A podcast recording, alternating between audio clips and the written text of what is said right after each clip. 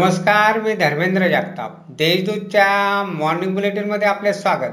आज सतरा नोव्हेंबर ऐकूया धुळे जिल्ह्यातील काही ठकडामोडी घडामोडी पोलीस असल्याची बतावणी करून फसवणूक करणाऱ्या इराणी टोळीला स्थानिक गुन्हा अन्वेषण शाखेने गजाआड केले. त्या टोळीकडून सात लाख सव्वीस हजारांचा मुद्देमाल जप्त करण्यात आला आहे.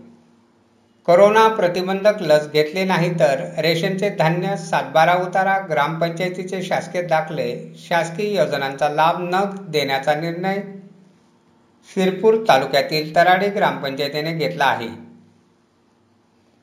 कोरोनाची संभाव्य तिसरी लाट रोखण्यासाठी हर घर दस्तक अभियान राबवण्यात येत आहे. या अभियानांतर्गत धुळ्यातील ऐंशी शासकीय कार्यालयांना महापालिका प्रशासनाने पत्र पाठवून लसीकरण करून घेण्याचे आवाहन केले आहे. महिना अखेर शंभर टक्के लसीकरण करण्याच्या सूचना शासनाने केल्या आहेत.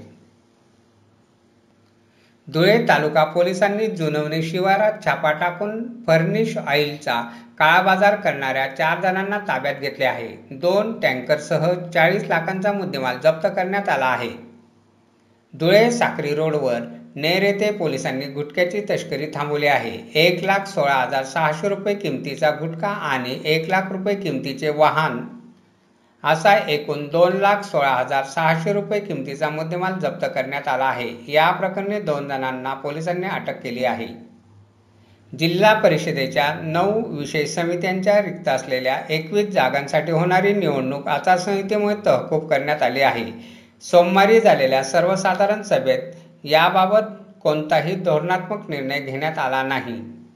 अशा आहेत आजच्या टक घडामोडी सविस्तर बातम्यांसाठी वाचत राहा देशदूत आणि ताज्या बातम्यांसाठी भेट द्या. W W W dot Deshdoot dot com या संकेतस्थळाला.